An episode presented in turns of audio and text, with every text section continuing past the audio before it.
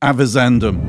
In Scots law, this term describes the careful consideration given by the judge before an important decision. Join me each week as we explore various topics from a spiritual perspective and take matters avizandum. All of us would agree that it is important to base our lives on reality rather than on error or deception. But what is real? What is true? The common philosophy today is expressive individualism. Follow your dream, follow your heart. I'm just following my heart, so it must be right. My psychological well being is the purpose of my life, and anything that enhances my personal happiness must be good, provided it doesn't harm others, and perhaps even if it does. So self becomes the center of my life, self fulfillment. My personal happiness is supreme in my life. In this way, each person becomes his or her own authority. The greater good is no longer a priority. Finding common goals and being a productive part of a community becomes less important because it's all about me.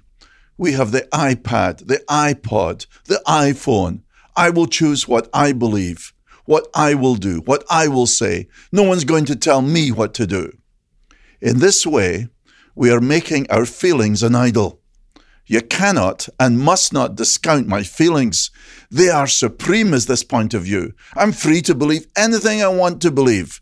I must be true to myself. You can't question my feelings, my reality, my gender identity. Truth is determined by me.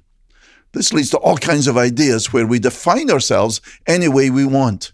And don't you see what's happening in our society? I believe that truth is not arrived at by cultural consensus or political expediency or sentimentality or personal opinions or feelings. Truth is revealed by a God who is true. He's given us His word in the Holy Scriptures.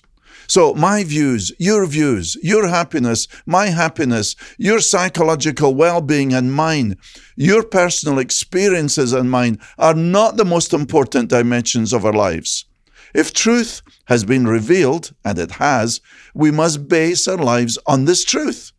In Jesus Christ, truth is personified. He said, I am the truth.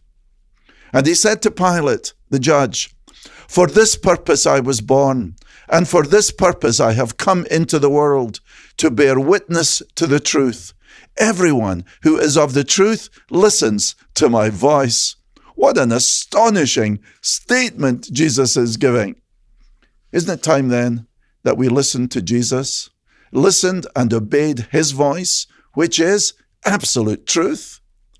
Are you a professing follower of Jesus Christ? If so, as you follow, hear his voice. And the more you hear and obey his voice, the closer you will walk to him, and the greater your joy and the more you will glorify God, and the more you will impact others for good. Don't look for your personal truth within you or within society. Listen to Jesus, who is the truth. Everyone who is of the truth listens to his voice. Avizandum.